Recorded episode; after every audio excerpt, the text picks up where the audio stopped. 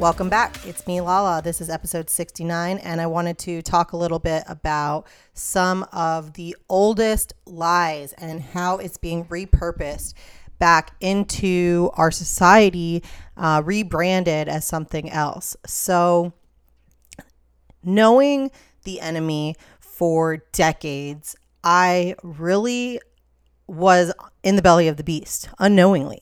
For a long time, I was participating in things that went all the way back to Babylon unknowingly.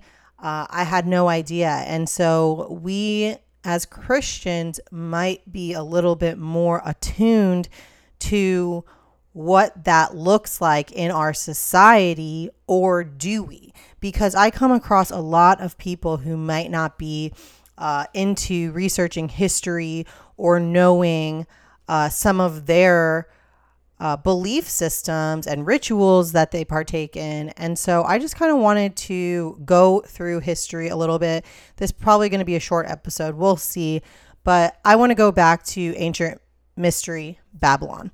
Okay, so in Genesis 10, 8 through 10, it says, Cush fathered Nimrod. He was the first on earth to be a mighty man. He was a mighty hunter before the Lord.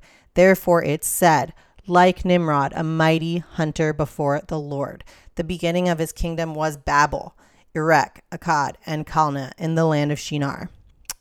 Forgive my pronunciation if I did not say anything correctly. I'm terrible at that. But anyways, in the Interlinear Bible, if you go to Babel, it reads Babylon. Okay? And his name actually means to rebel. And the word for mighty is word 1368, Gibor. It's one who magnifies himself, behaves proudly, a tyrant, who is bold and audacious. It's also used as a warrior in other places of the Bible, but there is the definition of it meaning a tyrant. Okay, so some of this will be backed up with scripture, but some of it will be backed up with other people's research and something that you can go in and try to read about yourself if you don't know about any of this stuff. So Semiramis, who is not named in the Bible, she was believed to be his wife or the queen of the Assyrian Empire.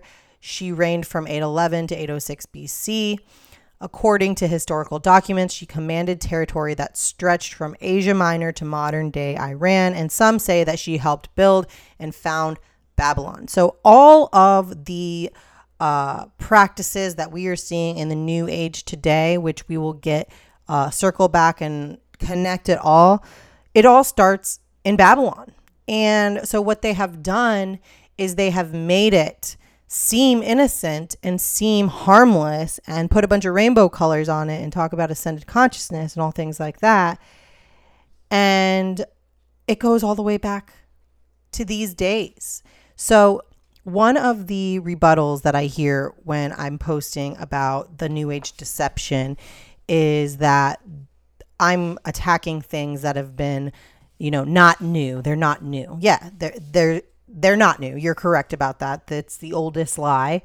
And if Semiramis did stretch her ideologies all the way to Asia Minor, what religions are prevalent there?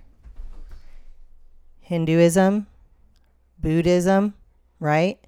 All false gods. I have a friend who was just in Nepal, and they said that Hinduism is like the main religion there, and it is completely oppressed. They go from region to region. They have like little false gods set up. They do their idol worship. I mean, it is a way of life there. And they have not heard the gospel in a big way, the way that we are lucky to have in America.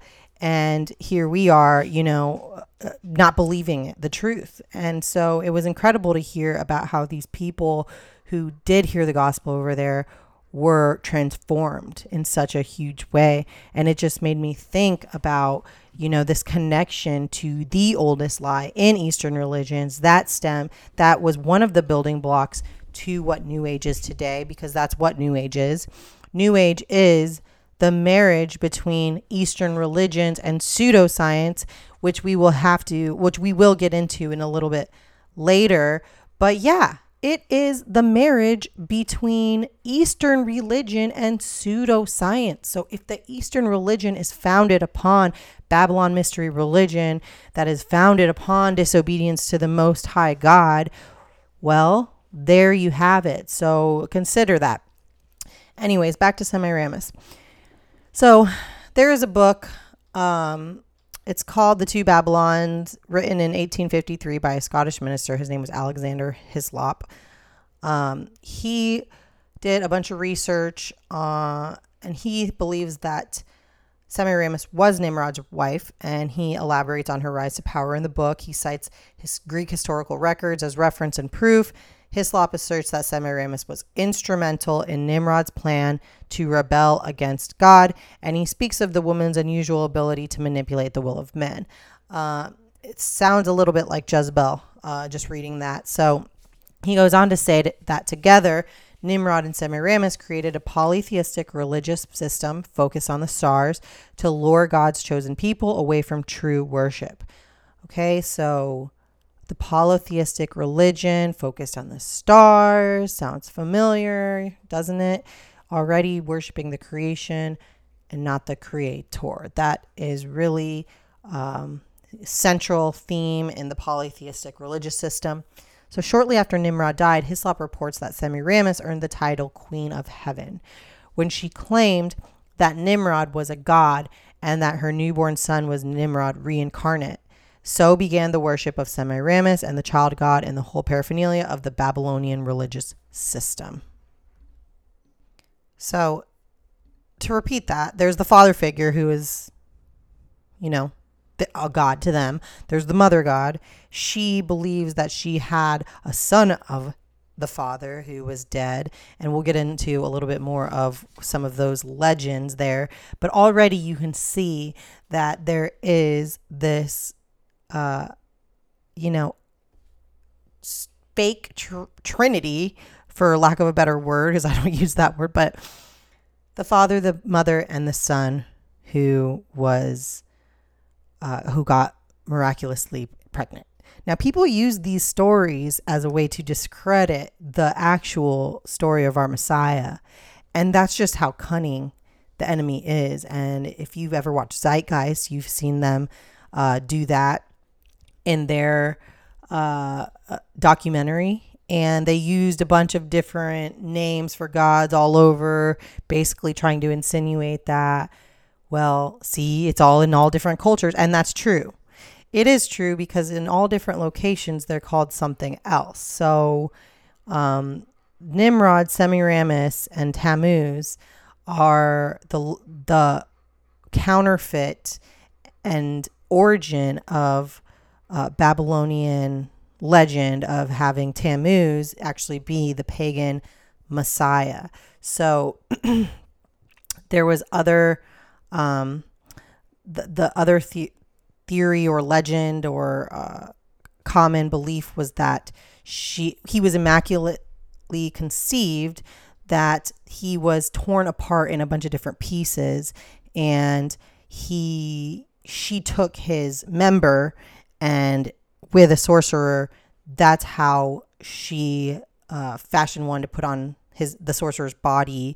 And with the magic of the sorcerer, she claims to have become pregnant with him. So the story, it was told in Egypt about Osiris being killed, Isis finding his body, and their union produced the Immaculate Conception of Horus. Okay. And in Greece, it's Zeus, Aphrodite, and going to butcher this name, Dionysus, don't know. But interesting about the Greek gods, this is all going back to just these false gods in ancient culture. And what's interesting is they teach Greek mythology to gifted students in schools across the country. So there's multiple names. I went over the Egypt one, the Greek one. In Rome, it's Cybele, Jupiter, and Addis. Now, Cybele was a goddess. We have the Vatican over here, right, which is supposed to be the most holy place for Catholics. It's the one true church. I say that trying not to gag because it couldn't be further from the truth. If you're Catholic, I'm sorry. You really need to ask God to release you from the hold that the denomination has on you, because we should not be loyal to any denominations. We're followers of Christ. We're not followers of any religion. But the Vatican, as many of us know, is riddled with pagan symbolism, blasphemy, and we'll get into that a little bit. But there is catacombs underneath the Vatican, and you can easily look that up. They're all over in Europe. But the Vatican was once an important center of pagan worship, specifically the goddess worship. The goddess survives in Rome's Vatican City, Washington, D.C., New York, Statue of Liberty, Asia. Okay, so there's a lot of goddess worship. The place that was first known as the Mons Vaticanus was founded as a necropolis sometime before 600 BC. It became a temple to the goddess Cybele in 204 BC during the Punic War. The practices of the mother goddess religion were soon forced underground, literally underground in those catacombs, as they would conduct their ecstatic ceremonies in the catacombs under the Vatican. The layers of catacombs that supported the structure above were used to conduct human sacrifice rituals and initiations. Now, if you read your Bible, it shouldn't come to any great surprise that there was a lot of human sacrifice all throughout the Old Testament. It is detestable, obviously, and it was detestable to God. And he talked about it often. And so if we're Christians, it shouldn't be something that's like a huge mind-blowing thing. And if you know the enemy, you know that the best tactic that he can use is infiltration, right? And we'll talk a little bit about that here shortly. Now, it wasn't until 8196 where human sacrifice became a capital crime, and these tunnels were apparently closed. Secret tunnels, however, allowed the forbidden ceremonies of Cybele, including child sacrifice, to continue, and in the 2nd century, the tunnels were closed, and Roman families that still engaged in such practices were banished to Libya, supposedly, right? So if you look at the Vatican, there is an Egyptian obelisk right in the St. Peter's Square. So the obelisk is actually homage to Nimrod's member, okay? And that's why there's one in Washington, D.C., and you'll see them all over the world. And that's because it is spread worldwide. Now, there is a direct connection between the Babylonian religion and the Church of Rome, which evidently has adopted the Babylonian rites and titles. Okay, so when we're talking about the book of Revelation, if you look at the book of Genesis and the book of Revelation, there is a lot of themes that overlap each other. There's the creation of heaven and earth, and then there's the creation of new heaven and earth. Okay, there's the curse, and then there's the curse being abolished. There's death enters creation, and then death is destroyed. The Redeemer is promised. The victorious Redeemer reigns. Babylon is built. Judgment on the nations. Babylon destroyed. Judgment on the nations. So they mirror each other. So if we know that Genesis was first brought about, Babylon was first brought about in Genesis, and we know that Babylon is referenced in Revelation, what are they talking about? And I think that knowing history is a huge part of being able to understand. And as many of us know, Revelation means unveiling. So I think that it's unveiled at the correct time in God's time. And I think that's happening right now. So I personally believe that the Babylon, Mystery Babylon the Great, refers to what we know as the Roman Catholic Church and all of its tentacles. So there is it is a fact that the high priest of the old Babylonian religion was the original Pontifex Maximus. When Xerxes the Persian conquered Babylon in 487, the Babylonian priests were expelled. They removed and settled in the western city of Pergamos in Asia Minor, where they fixed the central college. The last pontifex of the original Babylonian priest, King Attalus II, pontiff king of Pergamos, bequeathed the title and his dominions to the Roman. Julius Caesar accepted the title about 68 BC, and the Roman emperor from that time was Pontifex Maximus up to the year 375 AD, when Emperor Gratian renounced it and the Bishop of Rome took it up. And to the present time styles, himself, Pontifex Maximus. Here, therefore, we have a direct connection between the ancient heathen Babylonian religion and the Church of Rome, which has adopted the Babylonian rites and titles. Wow. So there, that excerpt is from the book Revelation Timeline Decoded by David Nicao Wilcoxen. I would highly recommend it, even if you do not prescribe to that idea, which it's really hard to deny once you see the history of the Roman Catholic Church and their role in murdering the saints, and just from the perspective of Christ followers. Now, there is, like I was saying, there is the Egyptian obelisk at the Vatican. Okay, so the guy's name who lifted that up was Gaius Julius Caesar Augustus Germanicus, better known by his nickname Caligula. Horrible with nicknames. But his uncle and adoptive father was Tiberius, succeeded Augustus as emperor of Rome. He also had connection to Nero, who was really well known for brute persecution. And what's interesting is he was the one who brought the Egyptian obelisk to the Vatican and erected it. Okay? It was brought from Egypt to Rome, and then they put a big cross on it. But it was to honor their pagan beliefs. Now, if you don't believe that, looking a little bit deeper into him,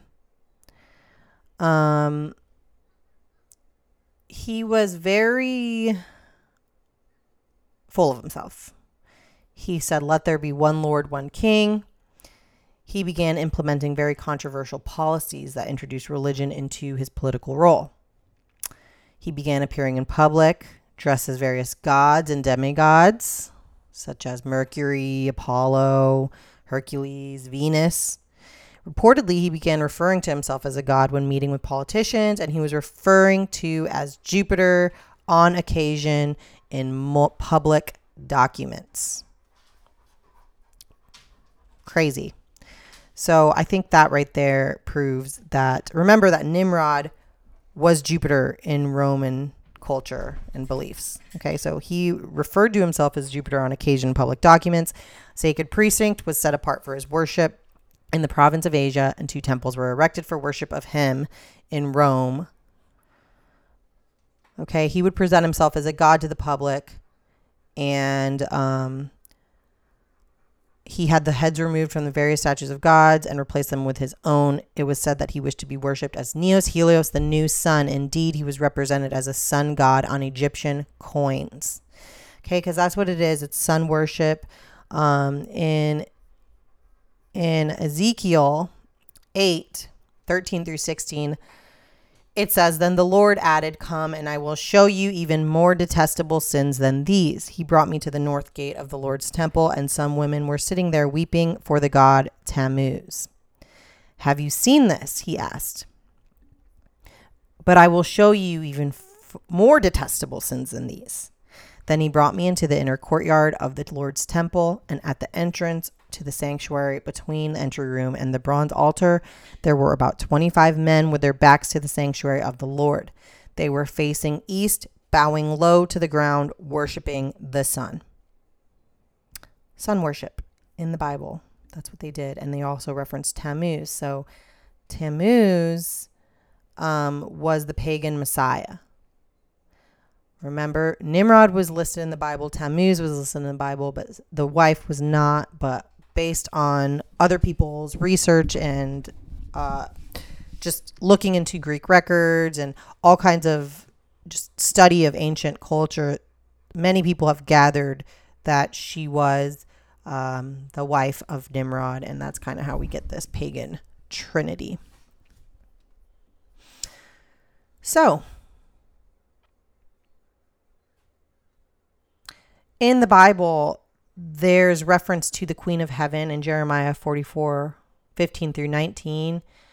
It says, and in other places, but in this scripture, it says, then all the men who knew that their wives were burning incense to other gods, along with all the women who were present, a large assembly, and all the people living in Lower and Upper Egypt, said to Jeremiah, we will not listen to the message you have spoken to us in the name of the Lord.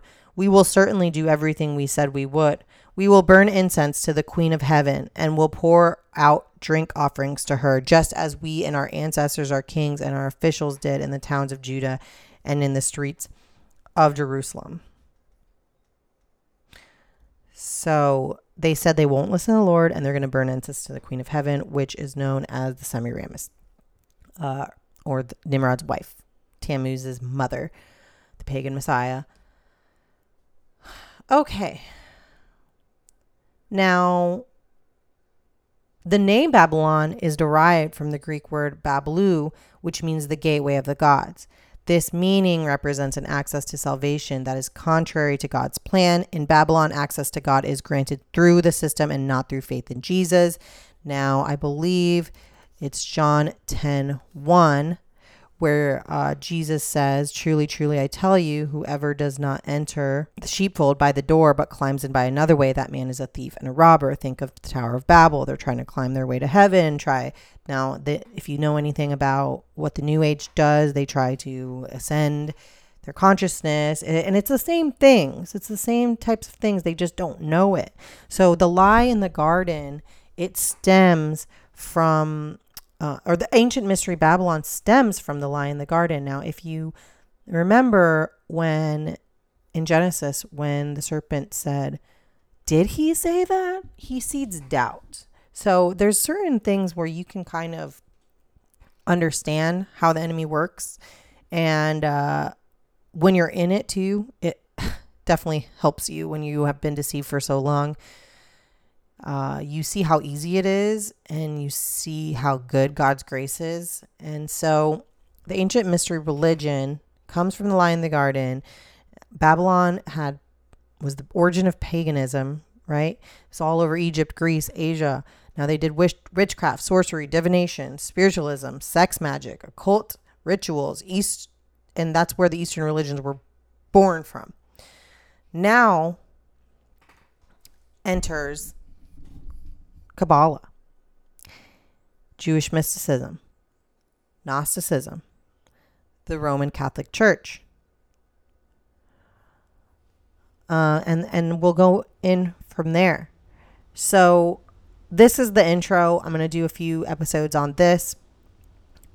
The Roman Catholic Church is something that really illuminated the book of Revelation for me once I learned about it, how they treated the saints and how they were so desperate to subvert the true gospel and just how far they would go.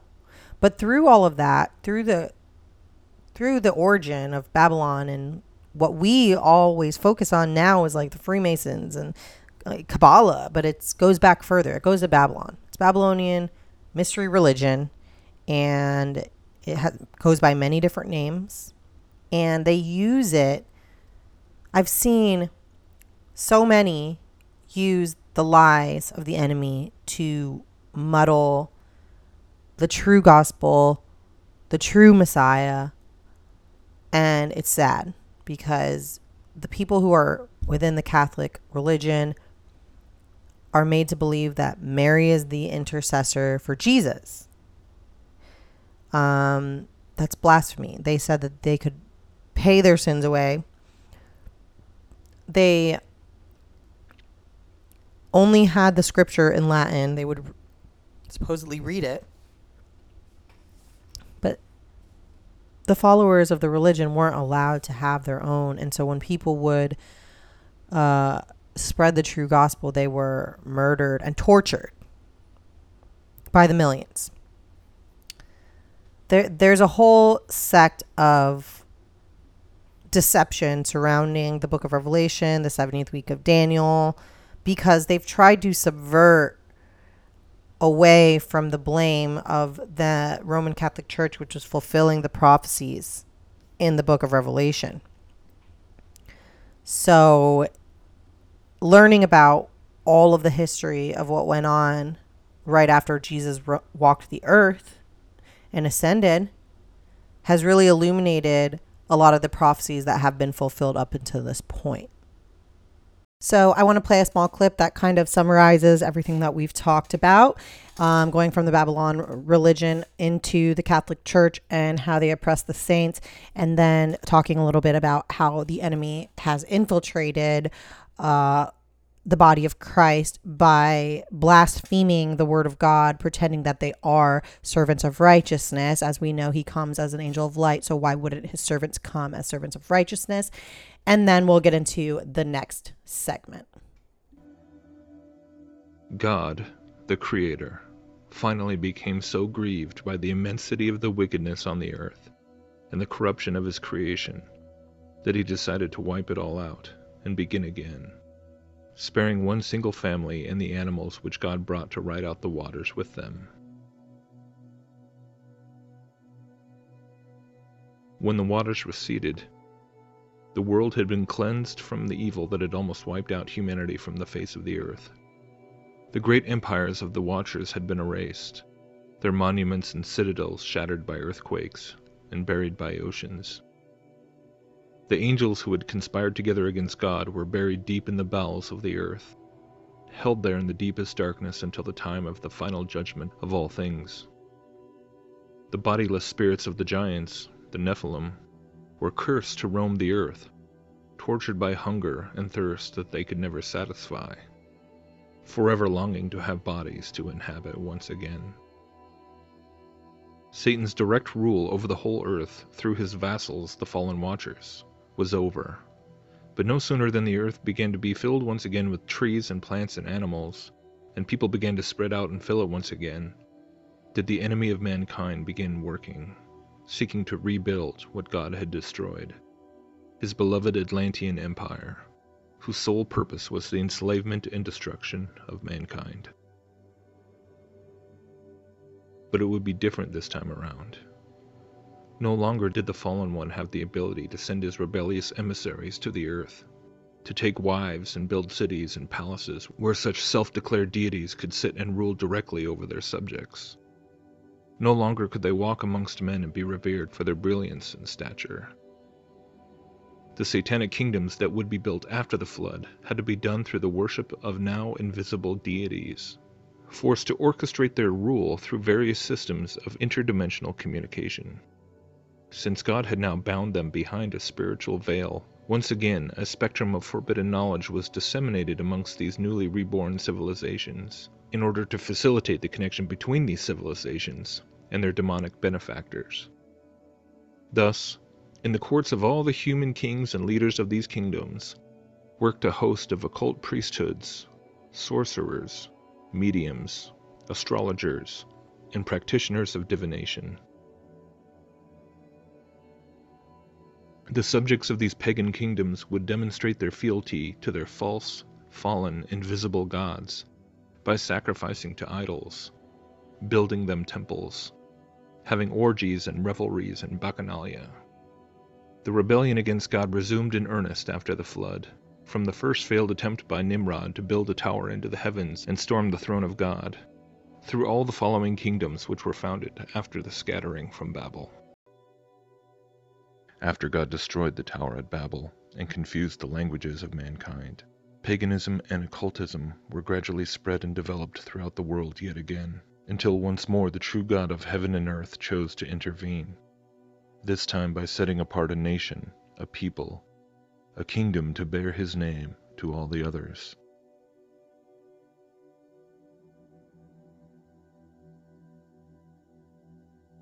From Abraham, Isaac, and Jacob down through Moses, Aaron, and Joshua, judges like Samson and Gideon, kings like David and Solomon, prophets like Elijah, Samuel, and Daniel, on through the centuries and amidst the rise and fall of many demonic empires, the God of all creation revealed himself and began to reveal his plan to redeem humanity from their curse of sin and death and demonic oppression.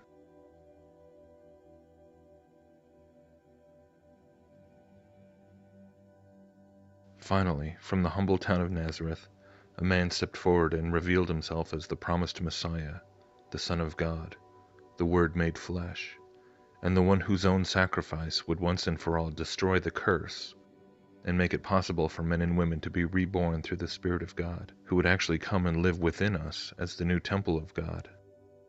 And from that point on, the great spiritual war began to take on a rather new twist.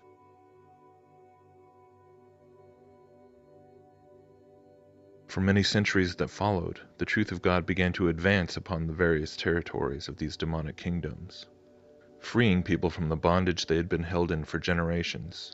And for the first time since the Great Flood, large numbers of people began to truly understand who they had actually been in servitude to in these pagan kingdoms. Throughout stretches of Europe, Africa, and Asia, the truth of Jesus kept spreading, and people kept getting set free. The first tactic Satan brought against us was brute persecution. He used his puppet emperors of the Roman Empire to imprison, kill, and torture the first Christians. But somehow, this only wound up revealing the power of the gospel and the hope in eternity that it truly brought.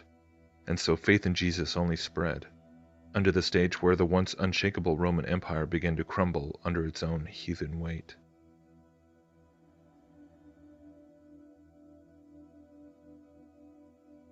Next, Satan tried a different approach, which in many ways proved more effective than the first.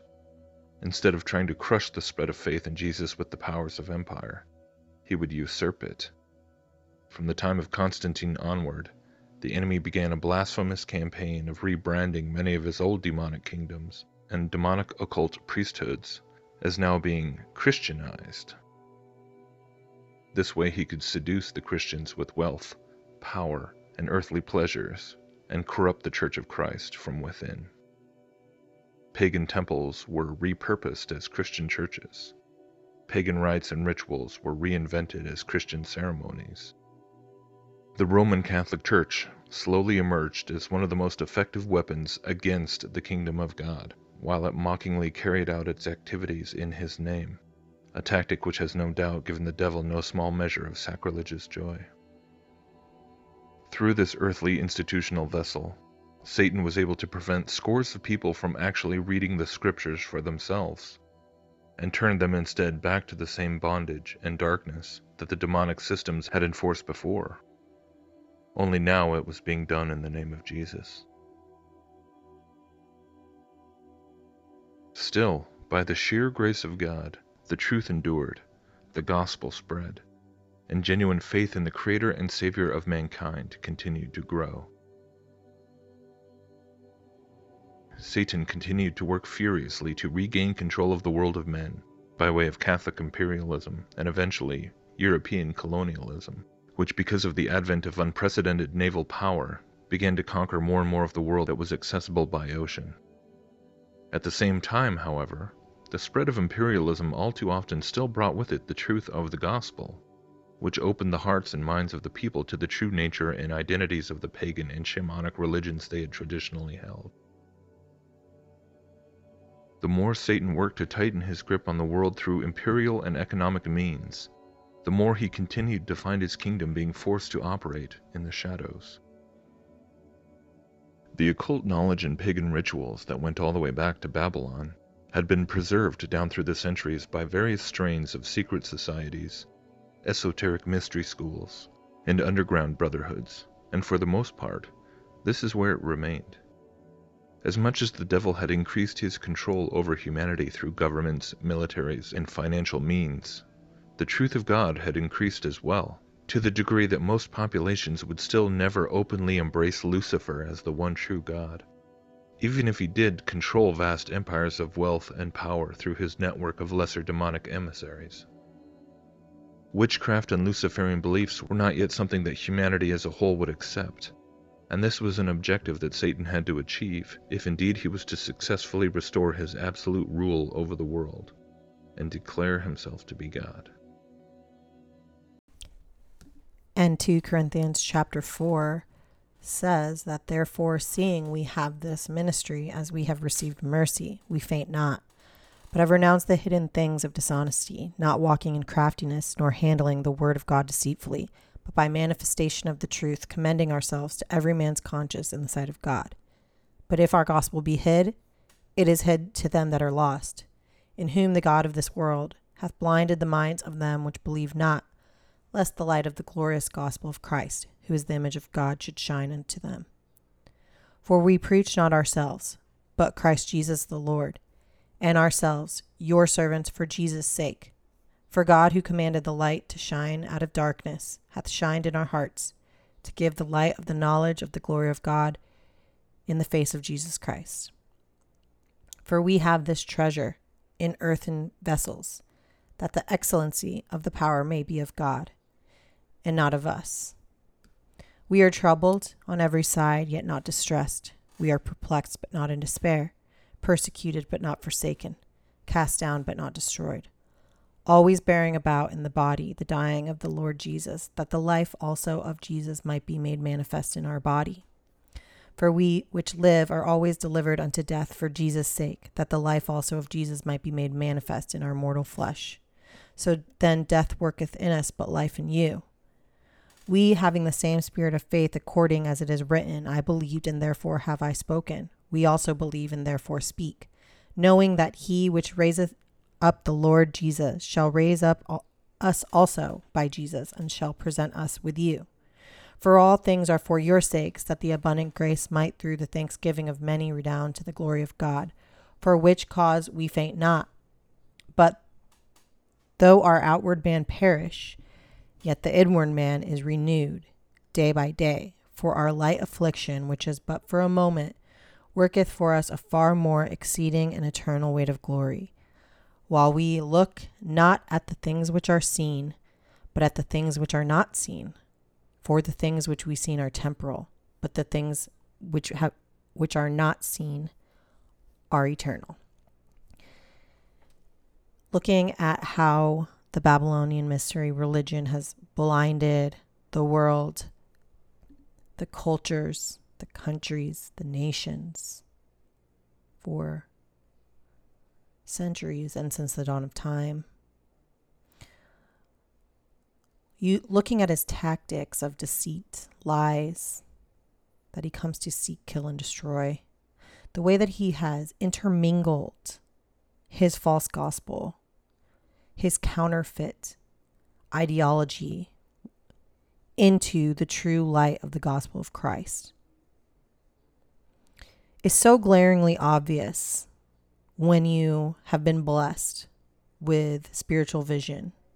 That only comes through faith in the Lord Jesus Christ. That only comes through the Holy Spirit being indwelling inside of you as the temple of the living God. What a gift. And I say this very humbly as someone who thought they knew it all, that society had hidden forbidden knowledge from us, and that Christians were deceived and brainwashed by organized religion, and come to find out, Christ Jesus hates organized religion. He hates all of these falsities with the veneer of scriptural basis, but has pagan roots. And by intermingling pagan roots with scriptural truths, it had another effect of causing people to distrust the scripture altogether. You constantly hear about the Council of Nicaea, the King James, all of that. But at the root of all is the truth. There's one Messiah. There's one true God. And it sounds foolish to those who haven't been blessed with the Holy Spirit indwelling inside of them. In 1 Corinthians 2, it says, "No, the wisdom we speak of is the mystery of God, his plan that was previously hidden, even though he made it for our ultimate glory before the world began. But the rulers of this world have not understood it. If they had, they would not have crucified our glorious Lord.